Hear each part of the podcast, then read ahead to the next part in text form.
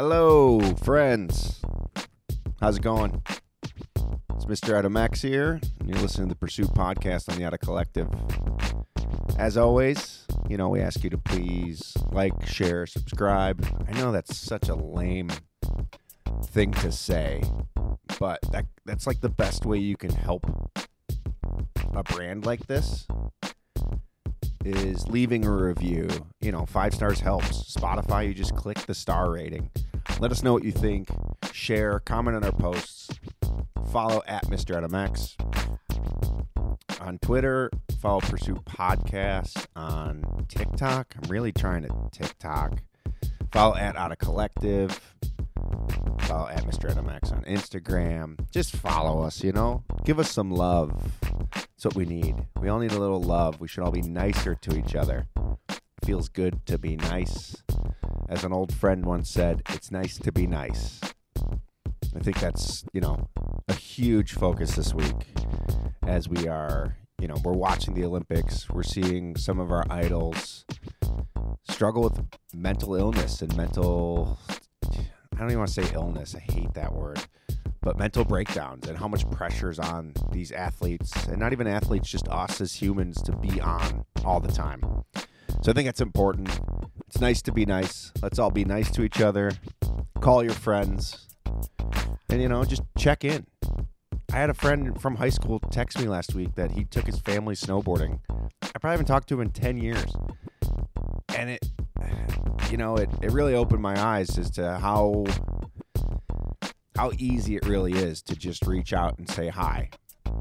There was no pressure. We were really tight. Um, he moved away, and we just grew apart. No hard feelings, no nothing. But he finally got to share like the stoke of snowboarding and skiing with his friend or with his family. I'm sorry. And he was like, I was the first person he thought of to share that with. So reach out, say hello to your friends, say hi, text an old friend. I don't want to say text an ex, but you know what? Text an ex.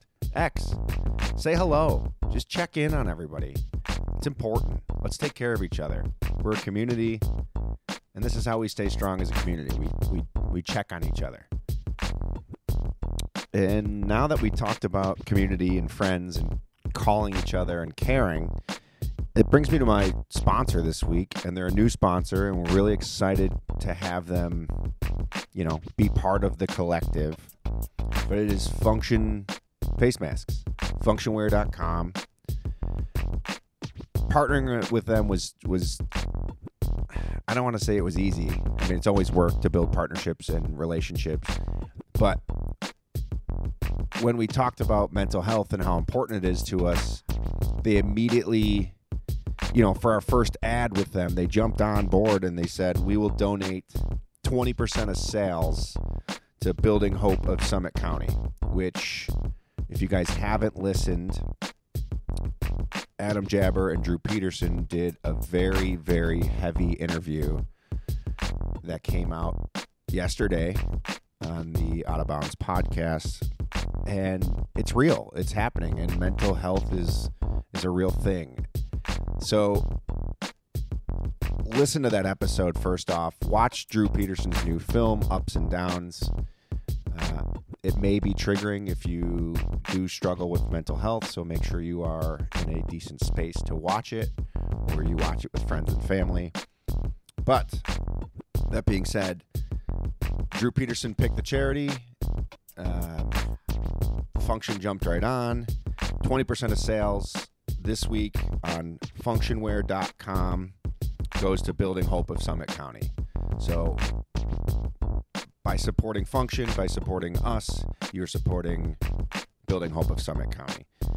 At checkout, use code LOVEYOU, all lowercase, save you a couple bucks, and donate to a good cause and get a face mask. That's P H U N K S H U N W E A R dot com. That's function with a P H U N K S H U N wear.com.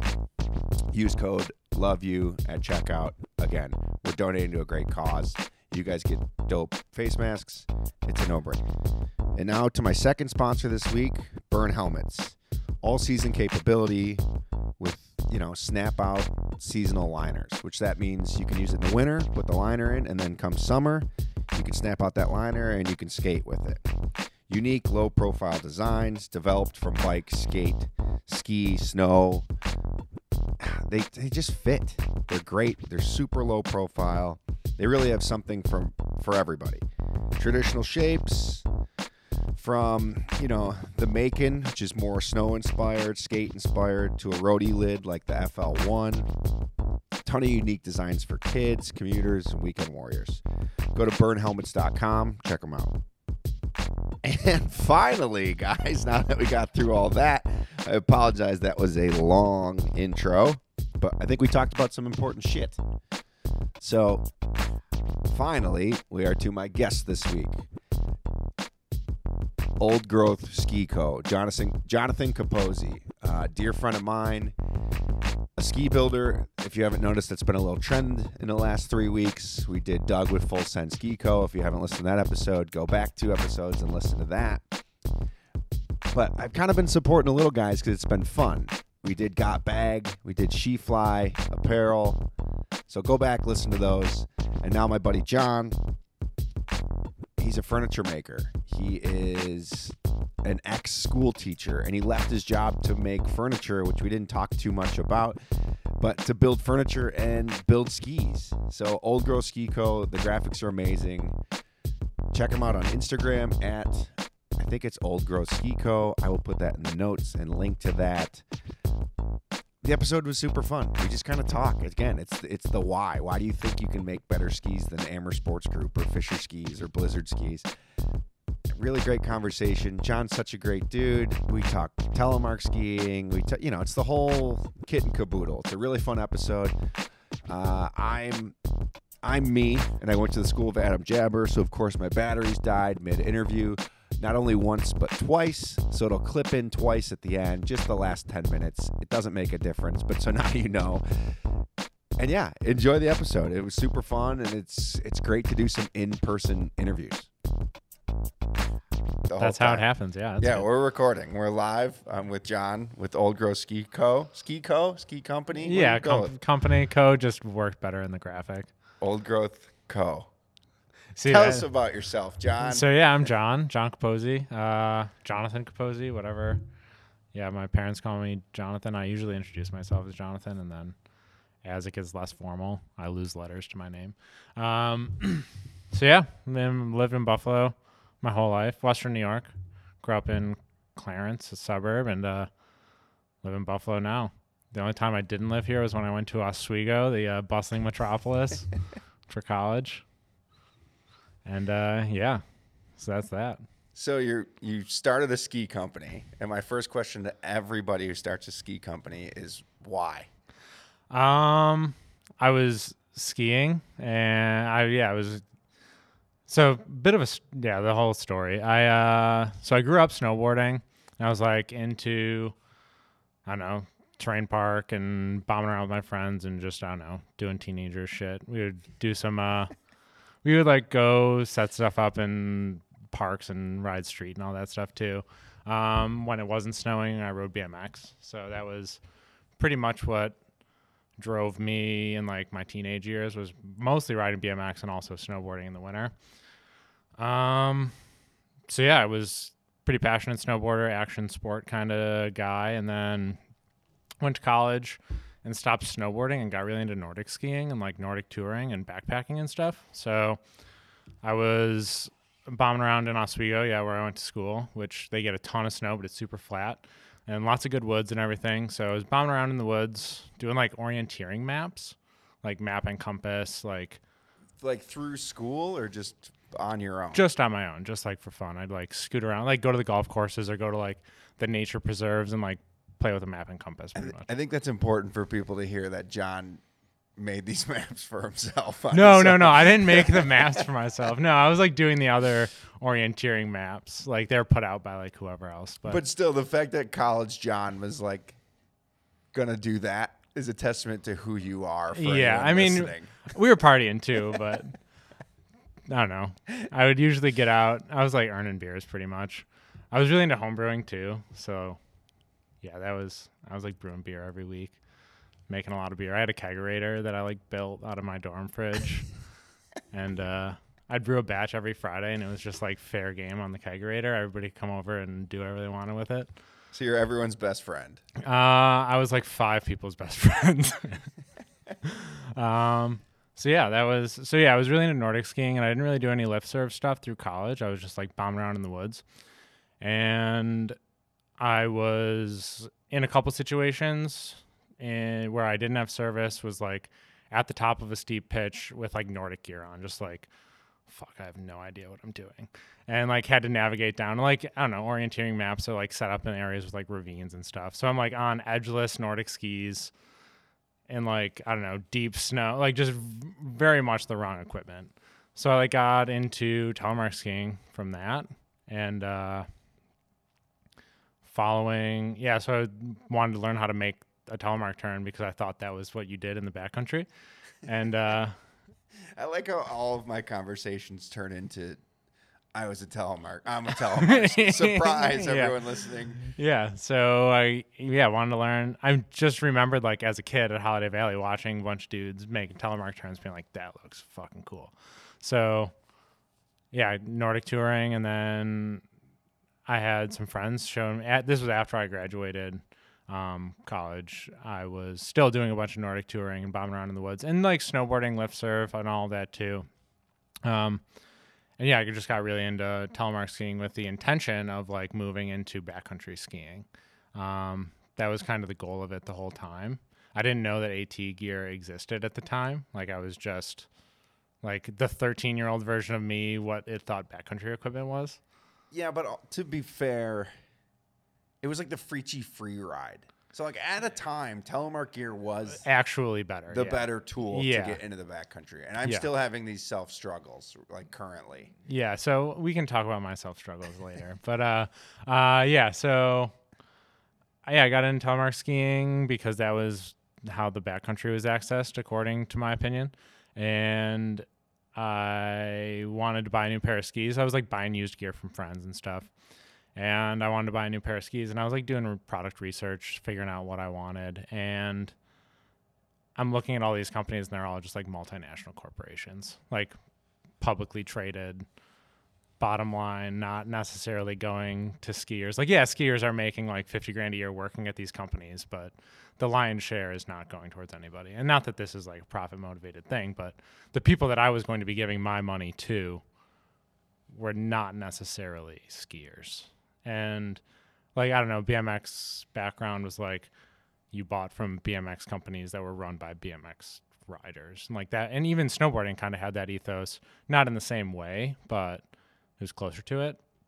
So uh i was yeah at that point i knew my way around like building things. Like i'd built canoes and some furniture and i'd like done a pretty big house renovation and i was like competent with tools and knew how to like put stuff together. So i was like i should just be doing that. I was doing the research and figuring out like there aren't really any independent companies in the Northeast specifically. Like there's some out west, and there are actually some in the Northeast, but they weren't really visible in the research that I was doing. Um, so yeah, I was like, I can put these products together, and if I do something, I generally try and do a legit job of it. So I was like, all right, if I'm going to do this, I'm going to get like build a press with steel I beams and heated, and it's not like I'm going to take quarter twenty threaded rod and like wing nuts and try and press it with two by fours or anything. I was like, gonna make a pneumatic bladder and build an actual press. Do you think? And I don't know if this is a loaded question or not, but like, do you think you can make a better product or an on par product with like against an Amer Sports Group like Armada, Atomic, Salomon? Yeah, that's a really good question, and that's something that like I think about myself a lot. Because like as I'm doing this, I'm like, I've invested a lot of my time and energy into doing this, and it's like, am I doing something that is an actually like a good product, or am I putting something else out that is just like just because it's handmade? But no, I do think like you can put things together and like the attention to detail is really high. Like I have my hands on everything the whole time. The biggest like my mold systems, like I I make all of my own molds and all of that. I guess like the actual pressing and the cassettes, like when you're making a thousand pairs of skis, you're building like your the tooling that they have that they invest into their actual process is not necessarily making their product i don't think that much better it's just making it really efficient to produce so like what i'm doing isn't necessarily the most efficient way to produce a ski. I mean, it's efficient from a material standpoint, but it's not efficient from a time standpoint. Um, but I do think, or I shouldn't say not efficient. It's not as efficient as Amer Sports building a thousand pairs of, I don't know, Armada Well, it's a tracers or assembly whatever line with yeah, with uh, ideally at least 50 people in a factory and giant machines and like I'm in we're in person today people for everyone listening but like I'm in your wood shop and like I'm sure there's a process but like Yeah, it's one by one. It's not like I'm not making a thousand pairs of one core. Like I'm doing a core block, and then each core gets milled to the shape and to the flex profile dictated by the customer. So like going back to the original question of like the quality of the product, I think the quality of the product is on par, and in some cases better. Um, and I, th- the a lot of it goes into like how you flatten it and tune it, and like how that part of the ski is actually like that's kind of the next major set of improvements. Th- those are the major improvements that I'm making to the process now, are like getting the tunes like super dialed. Um, but the actual construction of the ski and pressing it and so on and so forth ski technology has not changed in a long time like it's wood it's glass it's a centered ptex base like there's dampening rubber or whatever else and there's all these different layers you can use but like in the last 30 years there are, i should i don't know i don't want to say 30 years but in the last like i don't know 10 20 years the actual advancements in like the process and like the materials that go into it i don't think have changed very much. I mean we're gluing layers of wood together. Yeah like the big advancements that i've seen are like more bio-based epoxies and more like environmental environment yeah they're environmental they're not performance advancements. Which arguably could be I don't want to say they're better for our planet Yeah, definitely better for the it, planet. but like the glue we used 30 years ago is probably better than the glue we use now Yeah, that's an interesting. So in college, I took a polymers class, and we were. I was a technology education major before I just left my teaching job. Of I was there for eight years, um, and I was like a high school engineering tech shop teacher. It was like a bunch of different stuff we we can talk about too. But um, the polymers class, my instructor, I'll never forget. It was so funny. Is like. There's just no substitute for good old fashioned chemicals. I mean, it's what's the big lawsuit? I think it was DuPont who made Teflon, Yeah. and like horrible things happened in the town. I think like there's a movie called I think it's called Dark Waters, but it's a fantastic movie. It's probably a book, but Yeah. I, I don't know. But they talk about when they invented Teflon, and like I think 13 women on the assembly line were pregnant, and like nine of them had birth defects, and Yeah. like the guys' cows were dying. Like it was a huge ordeal. And now to this day, so they've changed the product. So like Yeah. Teflon that you see isn't, you know, it's just a trademark now. But like I think at the end it says, and don't quote me on this, but it's like it's literally like 99.9% of living things have Teflon in their body. Yeah, the half life of it, it does not break. It does not break Yeah. down. It never will. It's we have it. We've eaten it. We've we breathe it. We've you know we drink it. It's but it was a damn good product. Yeah, and that's and that's like like- part of this balance is like is a less sustainable product that lasts longer better for the environment than a more sustainable product that you need to replace three times in the same lifespan. Like that's a great those are question. Yeah, like those are questions. Like what is actually when you're talking sustainability? Like I use the most sustainable products I can. Like my epoxies are bio based. Um, and I haven't. I mean, we don't have any issues with them. That the epoxy I use is the same. Like Amer uses the same stuff. It's all entropy super sap. Um, it's not. Yeah, like I'm not breaking the boundaries of material science with necessarily the epoxies I'm using. It's like a commercially available product that exists solely for building skis and surfboards. Um, so, but yeah, that's I mean something that I think about is like, yeah, I don't think you don't need to replace a ski that's built with super sap because that it breaks down. Like the half life of the material is not as great as the lifespan of the skier using it realistically. But in other areas, I think that's a pretty valid, legitimate question. What is like what is the length a ski can last? How much time can a ski last? Like what breaks down first? Is it the wood? Like if I take a two by four and the flex it, base, you just ruin it. Like, but you, they just ruin. Like yeah, I don't think so. do they get like, tired? That's a good question. Like technically, there is like I feel uh, like my skis get tired. They do. They they definitely break down. The fiberglass. So the composite, the fiberglass, is what breaks down. I don't think the resin breaks down. To the best of my knowledge, which is not like, I'm not a material scientist. no one here but, listening um, is. And if they are, they'll call. if they are, out. yeah, hit me fine. up. Shoot me an email. Let me know. Um, to the best of my knowledge, the actual glass fibers are what break down, and the resin itself is kind of encapsulating all of that. Like the resin impregnates the fiberglass, and the fiberglass is actual glass. Like it does break down. Um, so that's I think when skis get tired. My best estimate is that a ski lasts like 150, 200 days, and then it's pretty cooked. Um, Yeah, so and that a- depends on the actual like I mean the use of it. Yeah, what you're doing. doing. Like I don't know, you send somebody I don't know. I had a client who just went to Big Sky and torched his bases. Like But a base is like that's. yeah, you can if replace you it. yeah, but if or you not paint- replace repair it. Yeah, but if you paint a car and you drive and you like if you got a brand new Tacoma and you off road it and scratch the paint like Yeah. that, there's what do you get? Like it's there's nothing you can do. I'm also I mean most things are disposable. Like the ski is this- Unfortunately. yeah, this a ski is going if it can last you a very long time and like 200 days is oftentimes like the length of somebody's entire ski ski career. Like you get the average skier Yeah. skis 5 to 10 days a year. Like 10 days a year to 20 years, that's the length of your ski or that's the lifespan of your like the glass fibers in your ski. Right. So, So we're just consumers. yeah. Ninety-eight percent of us. Yeah. Yep. How do you keep up with that model? Like, what is your ideal customer? Your ideal like, you want them, and maybe I'll put words in your mouth, but you want them to buy a ski, like the ski, and maybe buy another model of the ski. I want that. Yeah, I mean, if they want to buy another ski, that's cool. I just want them to go out and ski. I don't like honestly. I can make a bunch of different stuff and sell a bunch of stuff. I'm se- I'm not selling skis because I want somebody to have like a wall, like a quiver full of old growths. Like I just want people to go out and like go skiing.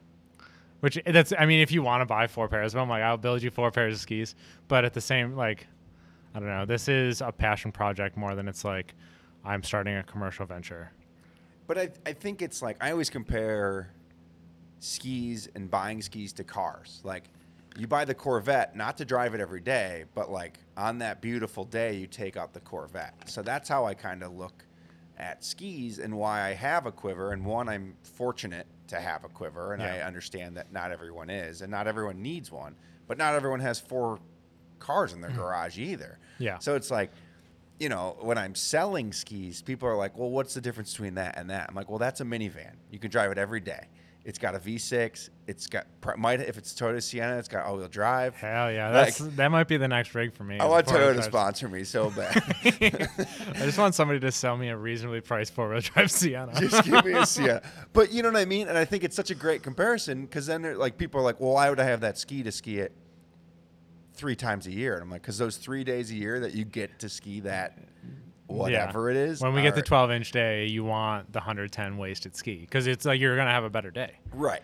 Yeah, and I mean, yeah, it, that was in my motivation to be building skis was mostly like all of these are multinational corporations, and I want to build a quiver of skis. Like I, the line of skis that I make is like. This is just the quiver that I want to have. It's like a 90 mil ski, 100 mil ski, maybe 200 mil skis, and then like a buck 10 or a buck 12 or whatever, like your East Coast big ski is. And then from there, like playing around with different shapes just Right. for fun. But So what's the process? You we'll back up a little bit. Like you decide, I think I can make a ski. Yeah, so it was like, all right. Um, So going back to like BMX and bike culture, the there are custom builders who exist to serve the purpose of like building things for passionate consumers who want to use that product. Like, uh, I mean, not maybe the best comparison, but like, I was always really into like FBM and Terrible One bike company. Like those bike companies were like, those were the core dudes that like they did it. People are like, "What the fuck are you talking Yeah, about?" like- yeah. So I don't know, just like the smaller BMX, that stuff was super inspiring to me. That was like, and even like now I don't really ride BMX anymore, but I ride mountain bikes and road bikes a bunch. And there are frame builders, and people like interact with their frame builder and buy the stuff from them. And I don't know, that's like part of the culture for those activities is that those people like fill a niche in that ecosystem. And I was looking at the East Coast ski ecosystem and didn't really see people filling that niche. And I was also like really interested in the production side of it. Like as I was saying, like yeah, I knew wood fiberglass construction from building boats, like working. It's I don't know bending wood and encapsulating it in fiberglass and coating it in resins and the process is really similar. The materials are really similar. And one like I make the joke, you know the Dunning Kruger curve. no. It's like Should I know this? the Dunning. So it's like uh, the experience and actual knowledge are the two axes on the graph. So like the y-axis is okay. The y-axis is perceived knowledge, and the x-axis is actual knowledge. Right. So you start on the graph and you're like, I know everything about this. I can like nail it.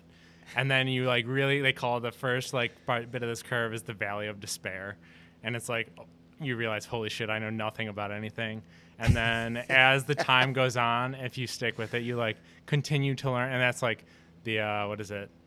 The something of enlightenment, like the curve of enlightenment, and then you get uh, the peak of enlightenment. I forget exactly. We'll have to look up the Dunning Kruger, but it's pretty much like you start out and you don't know shit, and then you spend a bunch of time and you realize how much you don't know, and then once you realize, like, you get to the bottom of the valley of despair and you realize that you can start learning it and like actually gain it. Um, so I like to make the joke that like my favorite hobby is just finding the bottom of the Dunning Kruger and like realizing how much I don't know about anything.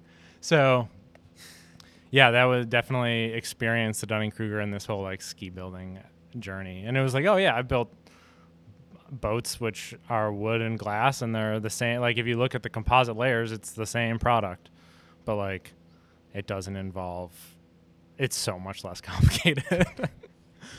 but yeah, so So your first pair that comes out, you know, these aren't for sale. You Yeah, just make no. Do they hold up? Like, did you like? yeah, they're still in my this? basement. So, well, I like I don't know. I made mistakes and misaligned them when I put them in the press. So, I like had the wrong center marked in the press. So like they were shifted back, so the side cut radius didn't match the rocker camber profile.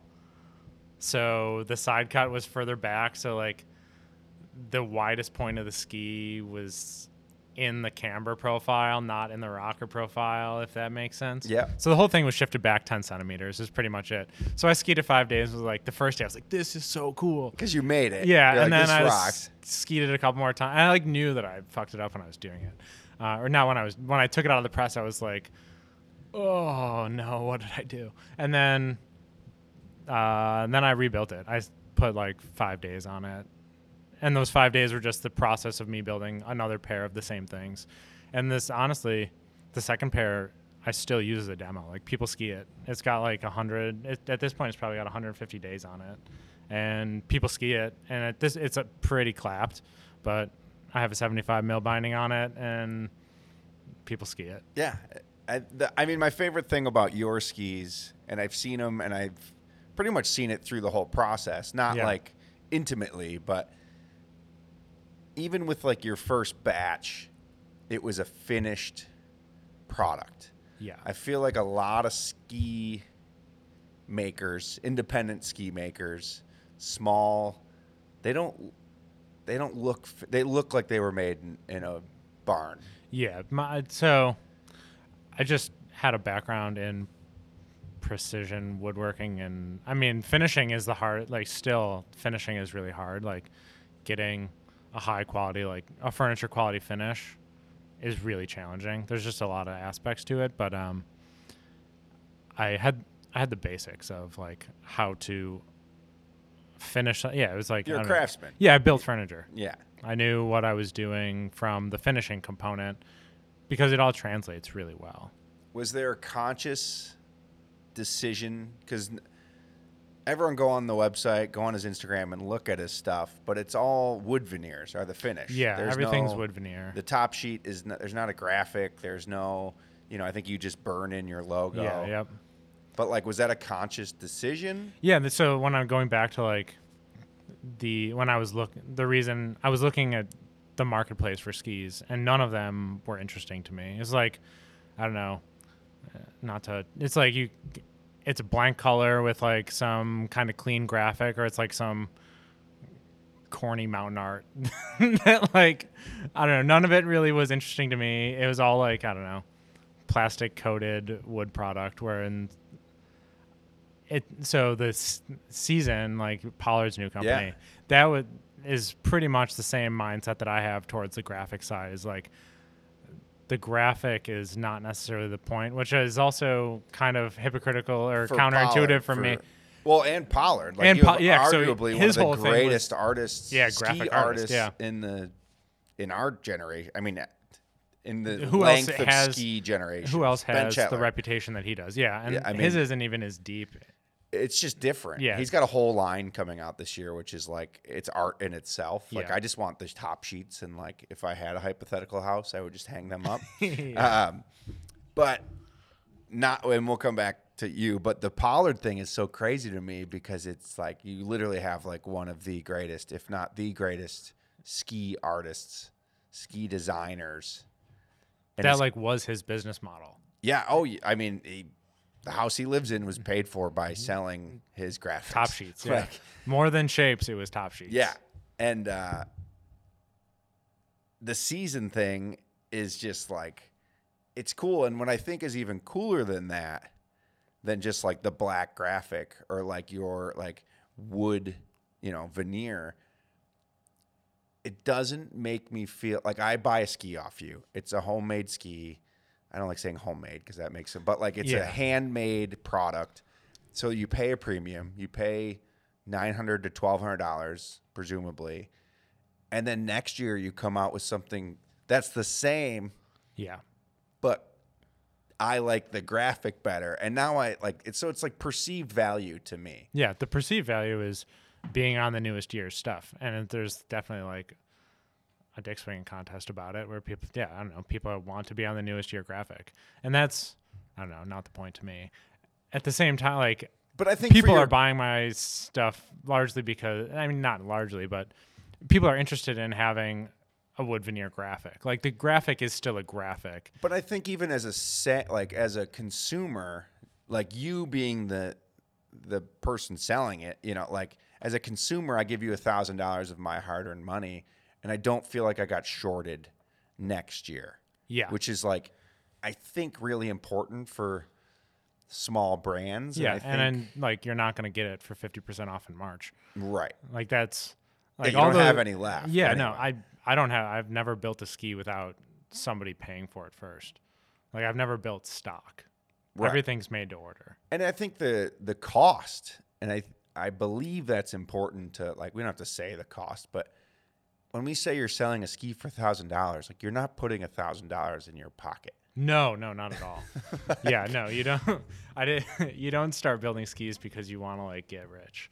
Um, there are lots of better ways to do that. But I mean, I really enjoy spending my day in the wood shop, like plugging away, listening to music, putting the product together, making sawdust, and I don't know. The worst part is actually fiberglass dust, but that's part of the territory.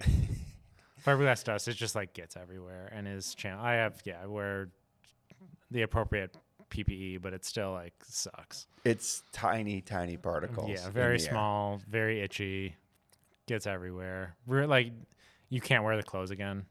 Like you- it's a one time. Yeah, they're toast. It's yeah. You can wash them obviously, but like you can't. Yeah, you're just you wear a hoodie and like you're not wearing that again.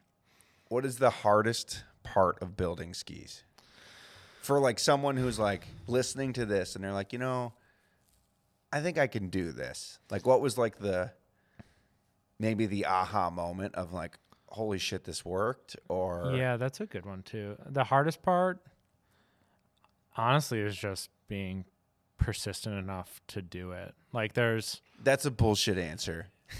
yeah, like what what task is the most difficult? The all of the tasks, like the tasks are all transferable from something else. Like, But like, where did you get? Like, did you look up dimensions? Did you? yeah, so designing the shapes. I something? was so I did. So actually, your one ski, I did. so my friend. This is a loaded question. Yeah, as a friend. So my friend, uh, I've got a good friend who his him and his family they have a steel business, and uh, I knew I needed a bunch of steel I beams, and he's a. I bought his old tele like I bought skis from him, like used skis, and I was like, I want to build some skis, and I need a bunch of steel I beams.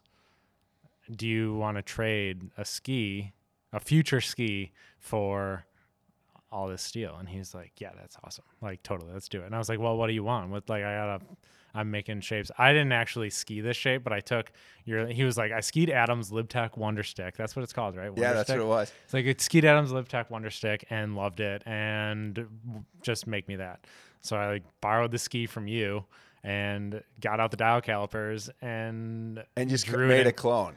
I'm yeah dial calipers every like centimeter or two down the ski and like figured out what the the challenge with that was it was Magne-Traction.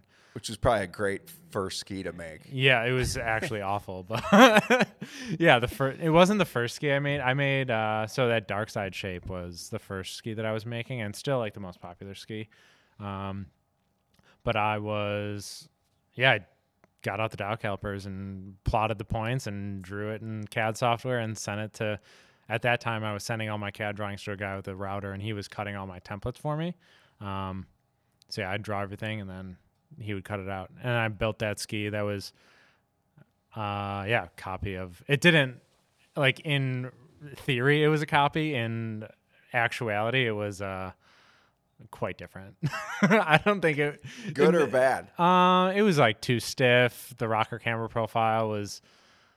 It didn't. The rocker camber profile didn't match the other ski. It was close, but it didn't. Like if the goal was to copy that ski, I was not necessarily successful. Yeah, Like if they took you to court, you'd be like, "Go ski that." yeah, copyright infringement, my ass. This is nothing close. Yeah, no, it was a, it was a fun experiment though, and I haven't, I still have the molds, but I haven't made it again.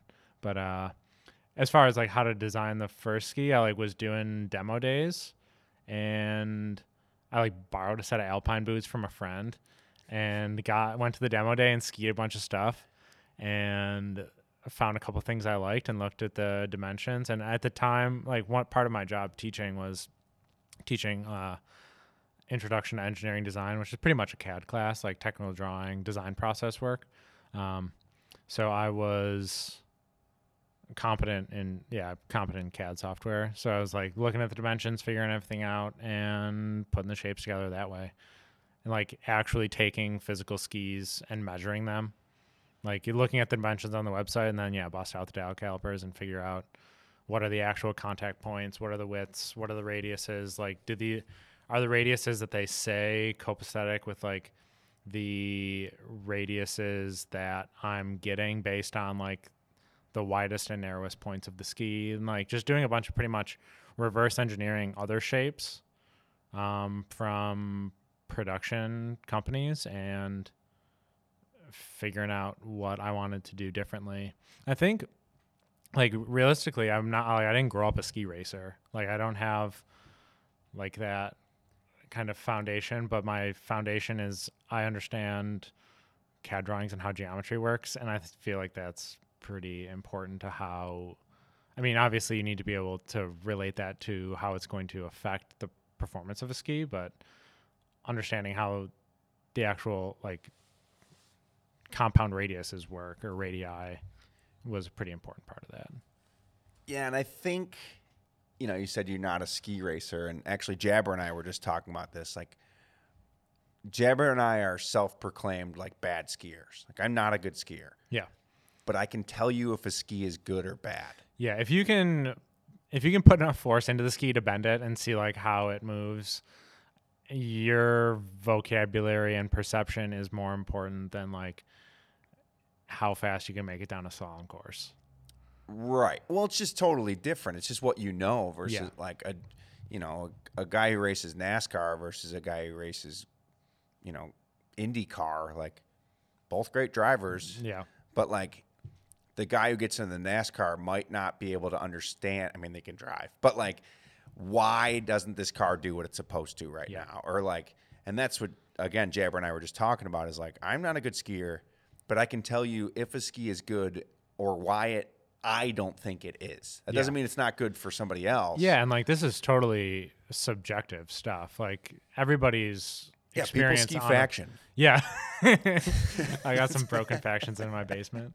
They're not mine. They're other people broke them and were like, I really like this ski, but I warranted three of them in 15 days of skiing. And uh, It's gonna be Candide's done. yeah, I know. that was so, yeah, one of my friends that I ski with a bunch, he's on a set of bark eaters, but he had, um, he had a bunch of different Candides and they just kept breaking, like They ski great, fully but they don't exploding. last. So, like, like, five know. days. Yeah. He had three pairs of them and they lasted five days apiece. And uh, it was just, it's a Paulownia core with a metal top sheet. And the metal top sheet just fully separates in the ski delams. It's like, It's just the bonding process, right? Yeah, Like they're so- not. yes. But they haven't changed. I mean, what we, I could do a whole podcast on faction. I and cannot like how believe- survived off just having Candy. candy. I can't believe that he, I was also skeptical of him actually skiing there. I mean, I don't know. He He's goes gotta be on really. He doesn't have to be. I so that was another thing, going back to BMX background. Like all of the companies that were like bigger, co- like Huffy for example. Like none of those dudes rode Huffies. They rode S and M's with Huffy graphics. Well, right. So uh, I yeah, You think he's on like a Salomon blank with just a faction? I have no idea. I don't know. I cannot imagine judging. Like my I friend's a good skier. A new ski every week.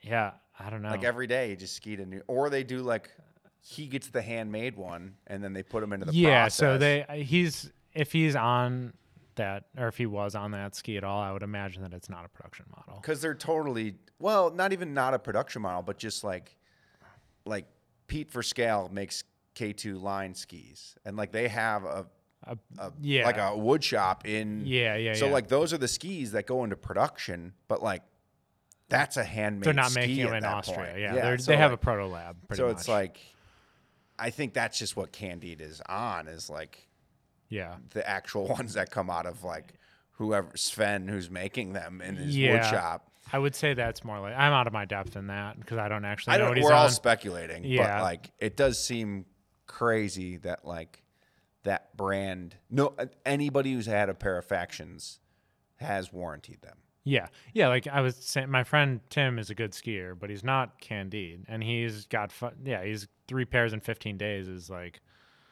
Yeah, and he's skiing uh, nothing. Like, yeah, he's not like hucking cliffs. no, and, like no. he's just he's skiing. like skiing on piste Yeah. or like in the trees. I don't know in New York State. yeah, we're Like, not. Yeah, um, yeah. So I don't know about I. BMX pros used to not ride their sponsor correct stuff. They just had sponsor correct graphics. That was a pretty well known thing in that industry. I don't know how it translates to the ski industry because I didn't kind of come up in it the same way, but uh, I don't know. I, I really do. I would love. I'm curious to see what he does next. I think um, we got a lot of DMs about it. People are saying Norse. I think there's a company called Norse. yeah, Skis. Norse. That would. I don't know where they would have the money to do that. I think they just like a company like that just gives like ownership. Yeah, like, Like- actual equity partner. Yeah, you give equity, and I have no. This is pure speculation um, for anyone if listening. Candide wants 100% equity in old growth, hit me up, dude. you can have. No, you got to have a percentage. yeah, no. That was always my line for Shark Tank. Like I'd be the guy who go in and be like, "I'm gonna give you this. Like I I'm seeking ninety or two percent, like or ninety eight percent, uh, and like three million dollars. And you guys just you guys are smarter than me. yeah. You can have it. Send me a royalty check for two percent for the rest of my life, and like I will be out of your life. Like, yeah. why do I want to pretend to run this business? like, Yeah, that's I mean, yeah, what's the what's your core competency? Like mine is not necessarily running a business; it's building a product. Yeah, but like I'm a like if it's if it was snowing today, I would have canceled this. All right, we wouldn't Yes. be doing that. Like, so like I can't run. I don't have the self Yeah, control or awareness to like be responsible. yeah. The fact that I haven't like missed a wedding for a powder day is just like It's not a lot of weddings a in the winter. testament to who I am as a human. No, but we got a lot of Norse. Uh, a lot of people. I think it's Norse. Yep. A lot of people said he was going to start his own company, but that like that seems like a crazy investment at this point. Um, not to talk about Candide, but it is like a it's Yeah, that's. it's I'm curious. interesting, and it's like, or do you just is he just done? Like Seth Morrison skis on uh, what is he on? He skis on Blizzard skis, but he spray paints them black yeah, because he just doesn't. He's done. He just goes skiing for himself, and he doesn't want to. They Blizzard would pay him, like they're not going to pay him millions upon millions. But even if Seth Morrison came out with an edit right now, like a Candide style edit, Yeah. it would break the internet. So like, they would pay him. We asked him to be on a podcast. He he answered, and he was like, "I have no reason to talk," yeah. I'm out. which is refreshing. Cheers. Yeah, good for you, It's man. like that's awesome. like you want what you can't have and like that's jabber's like that's his one and only and like and like hats off to him for responding and just being like i have nothing Yeah, to say Yeah. which is like sad because he gave so much to the ski industry and he just like something happened i don't know i mean I'm, again i'm speculating Yeah. but like but again he's he spray paints his skis black like cheers, man. I know the U.S. sales manager of Blizzard will give him skis if he just like skis them and Yeah. doesn't. And like, it's refreshing. Yeah, It's cool. yeah. It's fun when I don't know, people are just passionate about it. He's still out skiing probably 100 days a year. Oh yeah, but that's all he wants. He's probably That- in yeah. Chamonix just skiing. Yeah. like that's where all the heroes go to die. Like they just like leave me alone. No one cares who you are because the local who lives in Chamonix is better than them. Yeah. like and then they're just like, yeah, I don't care who you are. This is like this is a whole nother world here. Welcome. Like Glenn, I mean, Glen Plake went there and learned how to guide, and they were like, you you aren't even close. And yeah. he, I was I just heard some Chamonix stories while I was on that trip. The guide that we were with spent like a couple months out there, and he was just talking about how gnarly it was, and just like not Normal. Even, yeah, like the top of the Grav, the top of that uh, tram or Gandhi or whatever it is. Like the one side is like crevassed glacier, and the other side is the gnarliest shit you've ever seen. And people go up there to the restaurant, get bombed, and then ski And down ski it. it. It's like Yeah. Yeah. It's meanwhile we have like Corbett's, which is gnarly in itself, but like Yeah. I'd love to see like the rescues out of Corbett's versus yeah. like off the tram at They just, I mean, I've never skied in Europe. But they definitely do it different. Like, if it's there's an insurance. Like you have, you either pay for your rescue or you have rescue insurance. yeah, it's and a there's very no, there's no patrol off piste. You're just you're in it. it's accountability, which is refreshing.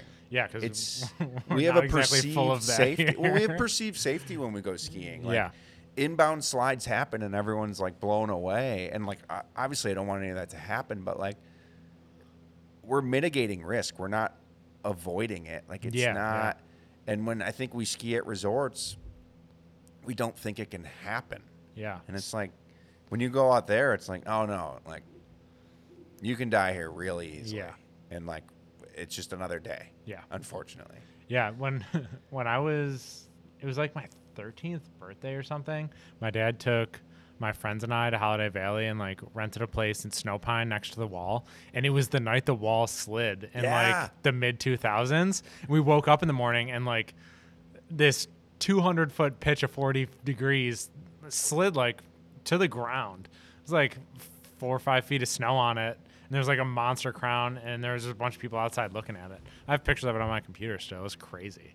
But it was like a recordable slide. It was like like they like it's like noted. it was like four or five foot crown. Yeah. Like the whole thing went to grass. It's It was like all snowmaking snow, not like no, but it's funny and it's like we are we're so spoiled on the East Coast because we don't I don't say we don't have to worry about it, but we worry about it a lot less. yeah, like, the anxiety level is pretty low. And like I was t- going out on that trip, and you're the hazard on the east is direct. Like you're in a slide path, and the only reason you know you're in a slide path is because it's open. Right. And like because it's slid, and then you go out and I don't know explore a, like actual alpine terrain, and it's like rolling and connected, and like the hazard, like just your perceive like my level of anxiety in the terrain was higher, mostly because like it's the objective hazard is so much more challenging to navigate, and I think that trip was like guided, and it's not like we were. It yeah, a but guide safe- also assumes safety, and it's. I was not. so yeah, I was so impressed by those individuals though, and they're just like they spend 150 days a year ski touring in complex alpine terrain. Like they're they're not they're in they're fallible, like they're humans, but they were really dialed. It was like a really interesting glimpse into that side of the sport. They're like on the east, I don't know, around here we're bopping around in the woods like Right. Just Just- totally different. yeah. But it's the thing with guiding, uh, and I just interviewed Dan Korn, and yeah, it was fun to listen to. he, you know, off the record, we talk a little bit, and uh, he didn't say anything bad. The guy's nothing but kindness. But you always get like a little, you know, we're on a podcast, we're not going to go.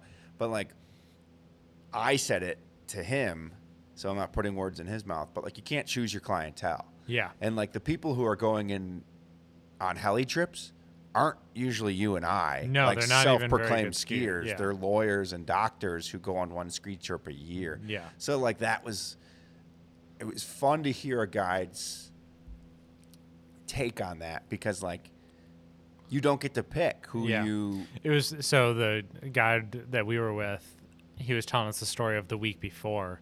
He's like, I'm unloading this girl's stuff into the lodge out of the heli, and she's on like an 85 waisted, 150 centimeter like ski with a frame binding on it. Like, you're in British Columbia, and we are gonna get a meter and a half of snow this week and he's like, I was teaching this woman how to ski at this hut. He's like, it was aw- like from my perspective, it was awesome. It was just like just a super out. fun, Yeah. easy day. He's like in the sauna by two o'clock. Like he said, it was like the best. It was like a relax. It was like a rest week for him.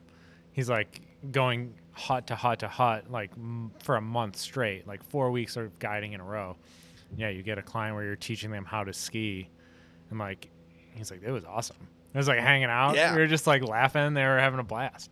But uh, I mean, with us, not that we were doing like monster days, but we were ski touring eight hours a day. Yeah, you could ski. yeah. You were, you know, you didn't He was breaking trail for eight hours a day. I actually, my fun fact, I've only had a guide once. Uh, at Tux, I took a like a three day like advanced expert backcountry Yeah. skiing course, and we got nuked on like three four foot up at Mount Washington, which isn't good for skiing because you Mhm. can't ski it.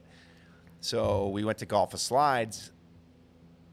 Hence the name, like shouldn't Yeah. go in there, but we just skied the woods there. There's some pines there that you can Yeah. ski and uh, Mike Croco and I broke our guide, and he was like dying because he was breaking trail, and we're like, "Get behind us! Like you take a break." And we broke trail, which is yeah. like, excuse me, like which is like not what they're supposed to do, but it was cool, and it was a, always it was a huge. Le- I learned so much from that Yeah. because like if he would have went down, we really would have went down. And he was a machine, but like we what we were doing was exhausting. So we Yeah. broke trail, and he was like so personally defeated and like mad, but like hilarious and Yeah. like, and it was it was like our third day together. So he was like. At this know, point, you had a rapport, and it was cool. yeah, and he was like, "F you guys," you know, and Yeah. we're like, "No, you are getting behind us." Croco was rolling cigarettes because that's what they do in the Alps, and him and Croco were just smoking cigarettes while I broke trail, and then we'd switch. But it was like one of the greatest experience. But it was such a learning, Yeah. and like, I've ran into him a couple more times in life, but I'm always like, I want to like tell him that like I learned more from you admitting Yeah. that you were like like we either were gonna stop and go back down or we were gonna break trail. But like I learned more from that experience than like if he would have toughed it out and bonked. Like that Yeah. wouldn't have done anything. Yeah. Yeah, it was really impressive to watch just like how hard those guys work and just how professional they are. I mean, I my experience is limited to two individuals, but uh I guess I, from taking like AIARE courses and stuff, other folks too, but they're just beasts in the mountains, and they just have such a well-rounded understanding of the terrain and the snow and what's going on. And they're like, I guess I was talking to them about their paths to like become a guide and how long it takes and what they actually have to do. And it's like, I don't know, a 10 year process to get to at least where they were. It took them 10 years to get certified. And they were both like certified for about 10 years past that. But yeah, just the depth of knowledge that they had was so impressive. That was like, I learned so much just watching them work. Like, you get to the top of a pitch and you look down at the skin track and it just like was a piece of art like just gently following all these terrain contours and like avoiding all of the objective hazard and like just really really cool and then i don't know they're just doing actual control work like skiing stuff triggering it intentionally like ski cutting it and not some of it was like just straight skiing it and triggering like this is a blind roll. It's gonna there's a 10 centimeter slab pocket. It's gonna go and you're gonna ski over the crown and on the bed surface. Like this is what you're gonna do and like don't go off the side.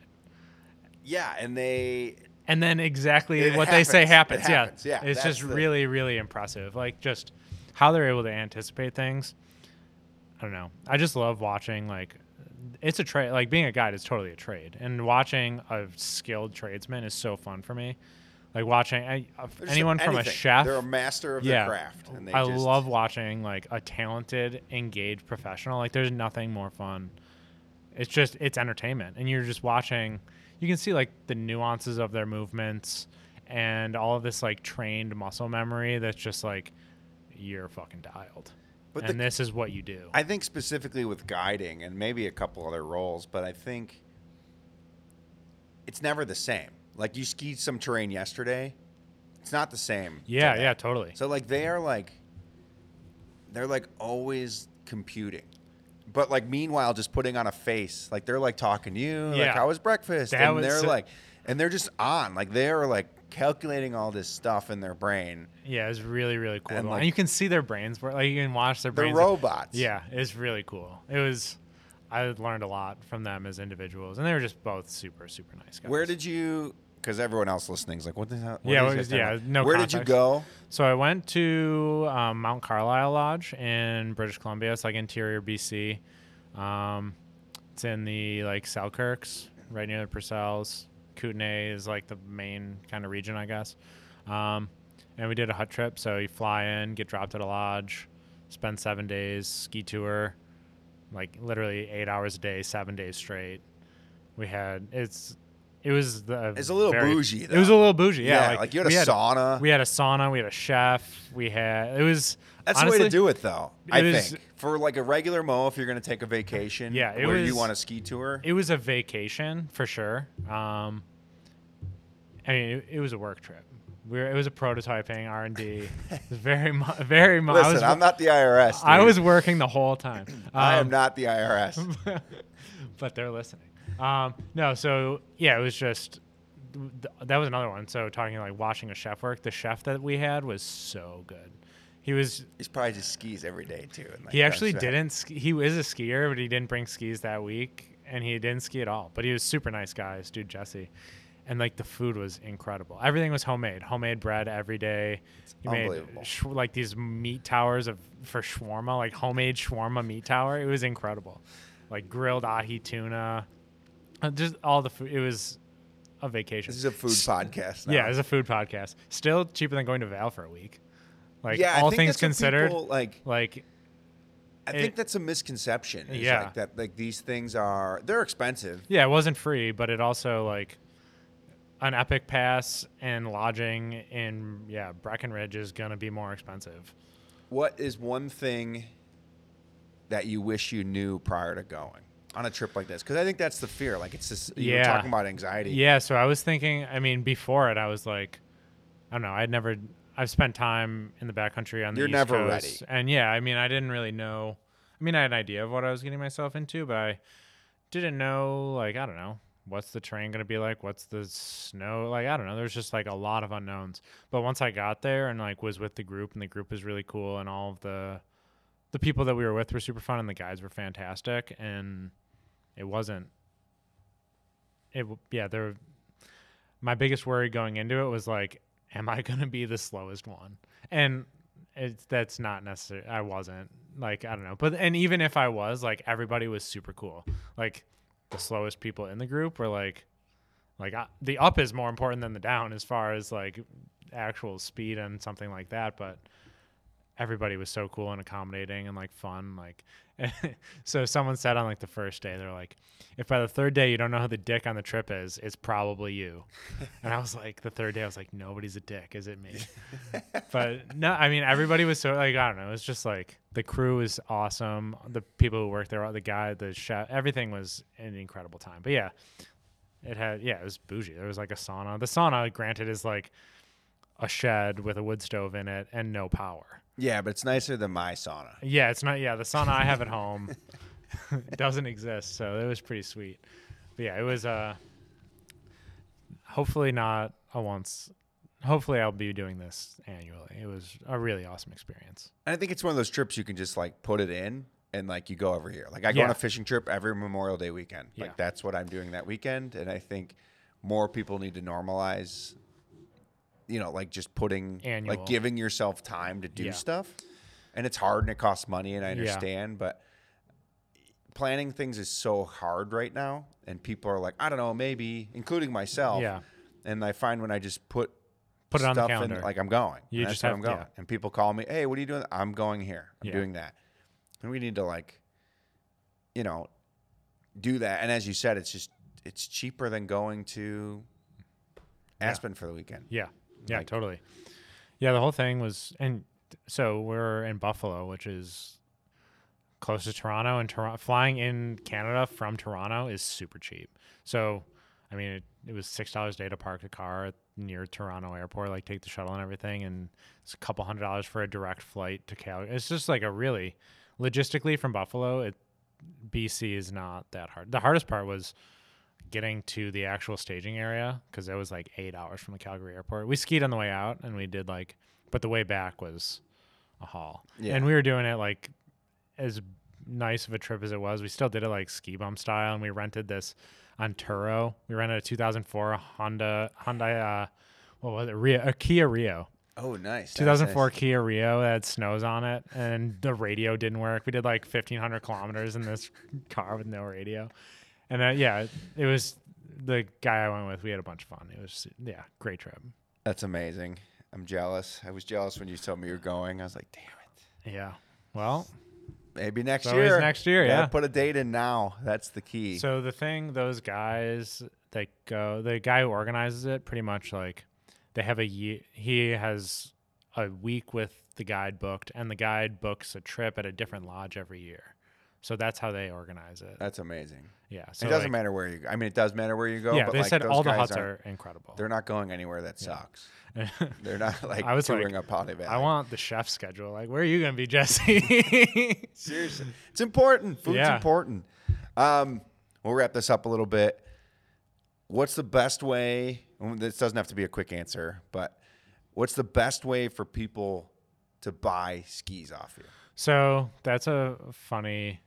I've thought about that about. So the process for purchasing them is uh mostly you go on the website and you put in a deposit, and then from there we talk nuts and bolts. You can message me and I'll answer any questions, but like to get on the schedule, you put a deposit in. And there's on the website there's a thing, a purchase tab, and you can look through it. It's like uh, it's a four hundred dollar deposit. Skis start at nine ninety nine, and then move up from there depending on level of customization. So I have shapes listed, and all those shapes with like a domestic veneer um, are nine ninety nine. And then if you wanted to move into like a custom width, like what's in the press right now that's cooling down is um, a dark side and a 104 width, um, which I've wanted to make for a while, but it's not like a shape that I offer.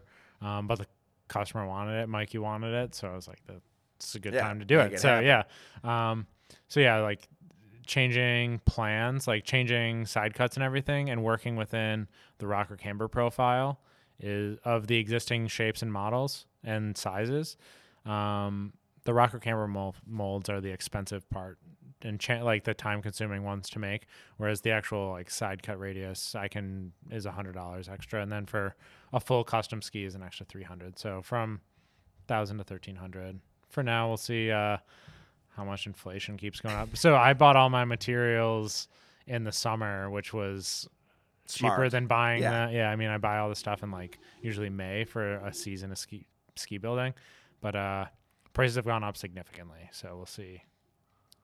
Yeah, I, and this is my this is like my favorite question to ask people who make skis. How do you get the consumer to build the ski that they want? Because a lot of good skiers don't like. I don't know. I mean, I I am per, fairly per, familiar with Yeah. materials, but like, how do you you know when I photograph weddings, I assume they're not models. So Yeah. how do I make them look like models? Yeah. So when you're when you're building a ski for somebody and you give them all these options, you're like, oh, do you want? I pretty much dictate to want, them like- what they what I think they should get. Okay. So I'll uh, take any feedback that you might have based on your like level of competent, like perceived confidence or competence with like how, like what you know. Um, I don't know. I was asking you. My battery's died, guys. I'm a horrible podcast host. I'm sorry back. for everybody listening, but we are back. Um, I was asking you how you get to like how you describe to your consumer what they actually want, and you were Yeah. saying you kind of like yeah. So pretty much. explain to them what they want. Yeah, pretty much. Uh, certain individuals, like the ski that's in the press right now, like the kid, you know, yeah, Mikey, Yeah. super nice kid, ripping skier, knows what he likes, knows what skis he's on, and what he doesn't like about them. Like he's on a Sakana, and the tip isn't stiff enough. So, So you the should be on a blade. so the well, the dark so dark side's got a 15 meter radius. I bump it out to 104, and I put, I mean, laid it up with a bunch of extra carbon, and we talked about like exactly what he wanted for widths, and that's like super fun. We are like hanging out, drinking a beer, and drawing a ski in CAD. I don't know. It's just like that's it's, for me that's super fun. But like for the average bear who like wants a groomer zoomer, like you want this, you pro- you want the Erie shape. You might want a little bit of carbon. You probably want a little extra fiberglass to give it a little extra weight, a little more dampness, um, and just kind of explain to people what I think they want. And generally, they're receptive to that. Um, but yeah, that's mo- the process is pretty much like you put in a deposit and we dial in exactly what you're going to get and what you think you want. And if you want to get a fancy top sheet, like there's exotics that are available for a little bit extra money. Um, and there's a bunch of domestics. I pretty much show people what I have in stock, or they tell me what they kind of want from like a shade or like a grain pattern or whatever. And then I'll go through my supplier and pick it out. We have a really good veneer supplier in Western New York.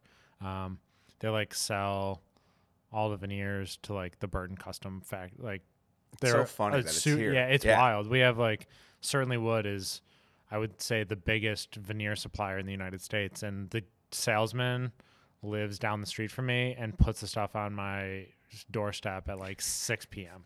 That's amazing. The other day, I had like needed something for this batch that I'm running through right now, and I called up Dan at four o'clock, and at six o'clock they're on my door. That's amazing. It was just yeah, Yes. veneer supplier. We were there talking go. about your veneer supplier and Yeah. how he lives down the street from you, and, And he my drops it batteries off. died again because I'm garbage. But, but, we're plugged in now. we're here. We yeah, have now we have shore power. This is barring yeah, barring a wind event, we're good. Um, yeah, the uh, yeah veneer suppliers down the street, they have literally everything. They're super good. Or they're not down the street, but the salesman lives down the street. He drops it off at my house. Super nice guy, family owned business. Um, yeah, just like people I'm happy to work with and support. And the product is super nice too. Yeah, and I think that would be like what you hope and what you expect people who are buying your skis think. Like that's Yeah. like because I was like, why am I going to buy? And I don't mean this in a jerk way, but like the consumer's like, why am I going to buy a ski from you for a thousand when I can buy a whatever Yeah, you get a last year's from 10 yeah. evo.com for a dollar. Yeah. Like, and I think that, you know, the answer is like, I get to like sit and if I, you know, enjoy a nice Sierra Nevada hop water with you and like talk about it and like Yeah. that's, you know, they're not for everybody. And so and that's like what I was saying earlier with like going back to like the bike industry where they're like they're frame builders that if you want something special, like you want something either you want something really specific or you want something that is not produced by a multinational publicly traded company like yeah, you can get like I own like bikes, I have a Giant and I have a Cannondale and I also have like a Dean and they're made in Colorado and they're like cool Ti bikes. And like there's something I, special yeah, about that. I'm more. I'm much more stoked on the Dean that I have than I am like my giant cyclocross bike. Like the giant cyclocross bike is sweet. It's I don't know. It's a fun bike. It's fast. It's like I don't know. It's light. It's stiff. It's got Di2 and disc brake. Like it's a sweet bike. But uh, the Dean. I don't know. It's Ti. It's- It's, fun. it's, just cool to know where your money goes. Yeah, I and would- like when I hand you a thousand dollars, like I know that seven hundred of it goes to materials, and then you put forty hours into it, and you get a dollar. Yeah, but and at least you got that dollar. Yeah, and then hopefully I can go to British Columbia. right, for sure. I put that I mean I think it's you know, and I always try to drive that home like the why, right? Like it's always the why. And why do we why do we ski? Why do we spend so much money on it? Why do we buy from certain places? And I think you know, with like independent ski makers and I think it's the process that's so important. Yeah, and people want to be engaged in that. And like most of what I do is building furniture. And we didn't really touch on that at all, but most of what I'm doing is yeah, building I don't know, tables, dressers, desks, like benches, furniture, all kinds of other stuff. Like I just yeah, built out a bar. That's people want to be engaged in the process, which like when they come to me to buy furniture, like it's the same reason they come to me to buy a ski is like there's not something that's exactly what they want in the size, in the shape, in something they are trying to solve a problem by buying a product. Whether that product problem is they want to just buy a product or whether that is like I need a table for this space and I can't get like I don't know. Stickley doesn't make a bench that's 12 inches deep. So you have an arrow foyer and I make you a 12 inch bench that is in the same similar like mission style that matches your other stuff. Like that's an example. I don't build a ton of stuff in mission style, but I have because Stickley didn't make what they wanted and uh, Right. the rest of their house is all that whatever. Um, so the why is they want to be engaged in the process in a different way. Um, like going to a ski shop and experience, like looking at the stuff on the wall and having an experience is one experience, and some people want to know who is making it more than just like where are they buying it? And where is the money going? Like who are they giving money to? And then like for me personally like that's what i was interested in is like where is my money going to? Like i do not buy a mega pass because i don't want to give Vail Resorts my money. Like I work, I work too hard to give Rob Katz my money.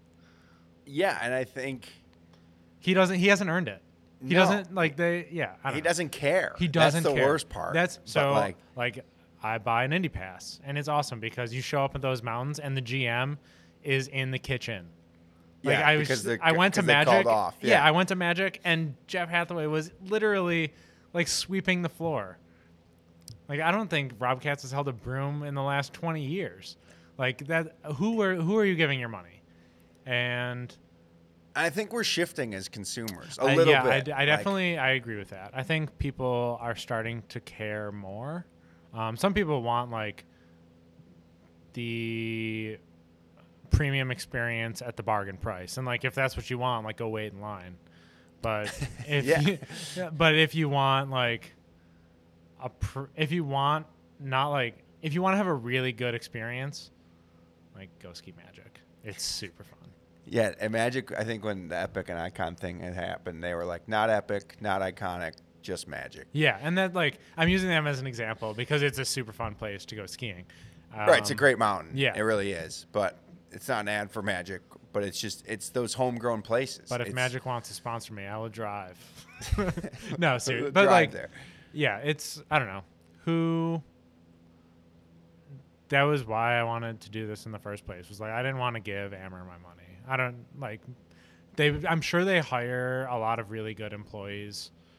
Um, but it's, I don't. know. yeah, no, I don't think that's a shot. I don't think. I think it's it's cool to hear and it's refreshing, and I think it's a fun answer because there's no right answer. Some people Yeah. are like, I think I can make a better ski, or Yeah. I think I can make a better product, and I don't think necessarily the people making skis think they're making a better or worse product. Yeah, And maybe I'm speaking for all of them, but I think they just really enjoy the process, and I think there's a niche market for people who want something specific and they want to enjoy that process and they understand the quality and care that comes out of that. And Yeah. that's you're you're part of something. Yeah, right? you're Like, definitely part of some. Like I have customers like text me all the time. They're like, "I was in the lift line with another one of your customers. It's this person," and like that's so fun for me. Like to hear, I don't know. To it's like Yeah, you're creating a cult. yeah, you're part of a club. Like, Like, you you see somebody else with like a pair of my skis in the lift line, and like you're buddies. Like you. It's like telemarketing. It's- you just it's- have yeah, to be like- friends instantly. Yeah, you know, whether you- you want to or not. yeah, like regardless of anything else in your life, like you give that free heel and nod. Like Yeah. you know, they know. I still do it, but my heels locked, and now they just fucking look at me, and I'm like, I'm a poser. I'm shame. doing? Shame. Yeah, so I think I don't know. People want to be a part of something that they think is cool. And if I can help facilitate that, like not I don't know, that's so fun for me. It's like super rewarding and like cool. And like uh, yeah, at the same time like if I can spend my day in the shop building stuff and like I don't know, listen to music, hang out, do my thing, Yeah, quit your job, build skis. yeah, and I- furniture. Yeah, this is pretty much it. So, I mean, my job was fun. I liked the job. I had gone to school every year of my life since '94. yeah. I had never missed a year of school until this year. Yeah, that's insane. Yeah, it was and like, it's for everyone listening. Quit your job, chase your dreams. yeah, I mean, quitting. It was.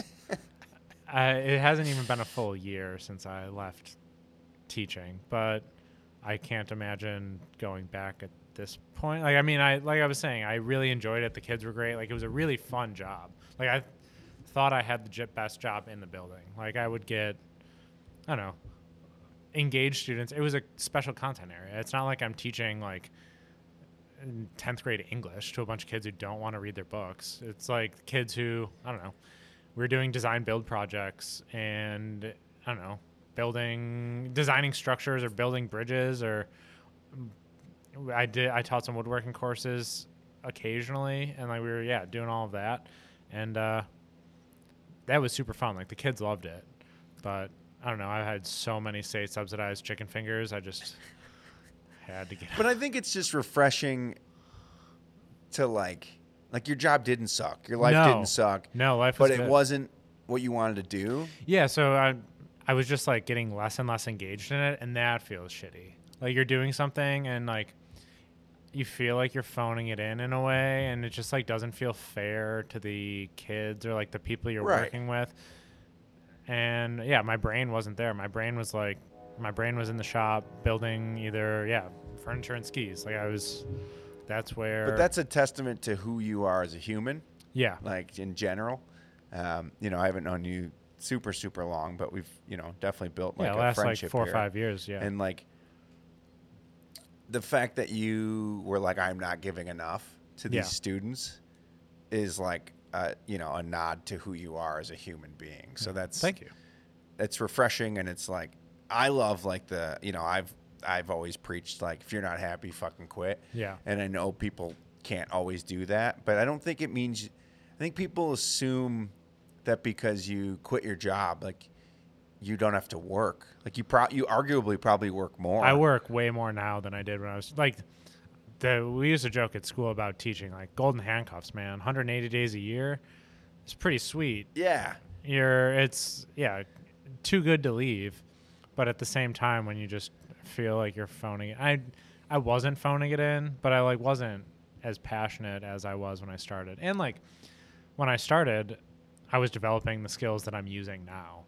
Like Right. I was using like teaching was I was learning so much while I was teaching. Like I learned more teaching than I've like than going the- to college. yeah, yeah, like, that's usually how it works. from just practicing and doing the work and also from like you just learn a lot from kids. Like they're smart, capable, intelligent. Like if you give them enough like latitude to do what they want to do, you're gonna get a much better result than like a super narrowly focused assignment or project. So I don't know, just it was definitely a really challenging decision to bounce, especially because I didn't hate it. I didn't like wake up and feel like this is again, but it was just like as I was there, my brain wasn't at least not engaged in the way that I felt like it should have been if that's what I was going to be doing most days. Right. Yeah, I don't know. I think we I think we leave everyone at that. Quit your Yeah. job and, you know, find something you enjoy. No, not even a quit your job, but just like you know, be aware of where you are in your life and your career and if you want to make a change, then make a change and you make it work. Yeah. But where can people find you on Instagram? Best way to buy is your website. So what's your website? Yeah, so oldgrowthskico.com. Uh, you can take a look all the shapes and sizes, and there's a purchase tab on there if you want to put in a deposit and uh, talk about getting something built. Um, I use Instagram too, Old Growth on there. I don't have any. So as far as like furniture building goes, I don't have a specific. Ins- so I've been building furniture for longer than I've been building skis, but I've been not showing any of my work to any. Like I was just kind of like doing it and for me or other people and selling it, and not really. Like, I don't have a great compilation of the work um, as far as like a portfolio goes, but I put everything I do on the Ski Co. It's like I feel like the Ski Co.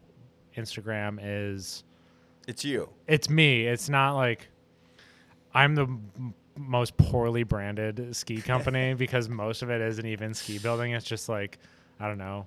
Skiing. Yeah, skiing, my lunch. Like, I don't know. Like It's a good account to follow, though. Yeah, and I then, would You like- know, if we if someone does DM you, they're DMing you. Yeah, and they're yeah. talking to you, and if they want to call you, they can probably call you. And yeah, I think I'm that's, about as important. available as it gets. So yeah, if I give me a follow. I try and put what I'm doing on there, whether it's building skis or I don't know a table or a bar or whatever I'm doing. it's gonna go on there. I've thought a bunch about like how it's actually like fronted physical, like how it's publicly facing and should I like have a separate Instagram account or like a separate whatever? But should I change the name from Ski Company to something else? But no, I'm just kind of doing what I'm doing. And if you're into it, I am stoked. And yeah, that's pretty much it. I love it. Thanks so much for being out, dude. Thanks for taking the time. Yeah, it was great. I'm glad we uh glad we made it happen. Got through a couple battery failures, but we made it. All right. That was episode 46. Why am I like this? I never know what episode I'm on. I'm always doing these late. Yeah, episode 46 of The Pursuit on the Auto Collective. I am Mr. Adam X. Follow us, like us, share us. I'm trying to blow up on TikTok. I don't know how to do it. I'm literally 35 year old dude who's blown out. And I'm just trying to survive on the TikTok. Tim Talkers. John was amazing. Follow John. Order skis from John. It's cool. It's cool to know where your money goes and and how it's spent and how much time and effort goes into building these skis when you know, it might seem like a lot of money, but the amount of time and money and materials that goes into it and engineering and failures that it's it's easy. It's an easy spend. John's an amazing dude. Thank you so much for sitting down with me. Thank you for listening. If you haven't yet listened to Out of Bounds with Drew Peterson, that episode came out yesterday. Watch Ups and Downs with Drew Peterson. I had the privilege of skiing with him last week. It, it was a riot. It was so much fun. Uh, he's better than me, for anyone wondering. Drew Peterson is a better skier than me. Uh, and that's it. I hope everyone has a great day, a great tomorrow. Uh, if you are struggling with anything, reach out. Reach out to Auto Collective. Our Instagram, our DMs are always open. Reach out to Mr. Adam X. You know, we're here. This is a community, and we're trying to build a bigger community. So talk to us. Tell us how you feel. Tell us what you don't like. Tell us that you don't, you know, tell us that you love us. Tell us that it's whatever we're doing isn't working and maybe why. You know, feedback is great. Twitter's been really fun lately. The Olympics are happening. I've got a couple interviews lined up with some Olympic athletes, so I'm excited to have them on the show. I have one of my favorite mountaineers coming on the show, world class climber coming on the show. Some of you guys might know her name. She broke some records this year. Uh, there's some really exciting stuff coming on the pursuit, so please follow along. And I hope everyone has a great day. I, again, am your host, Adam X. And as always, I'll see you tomorrow.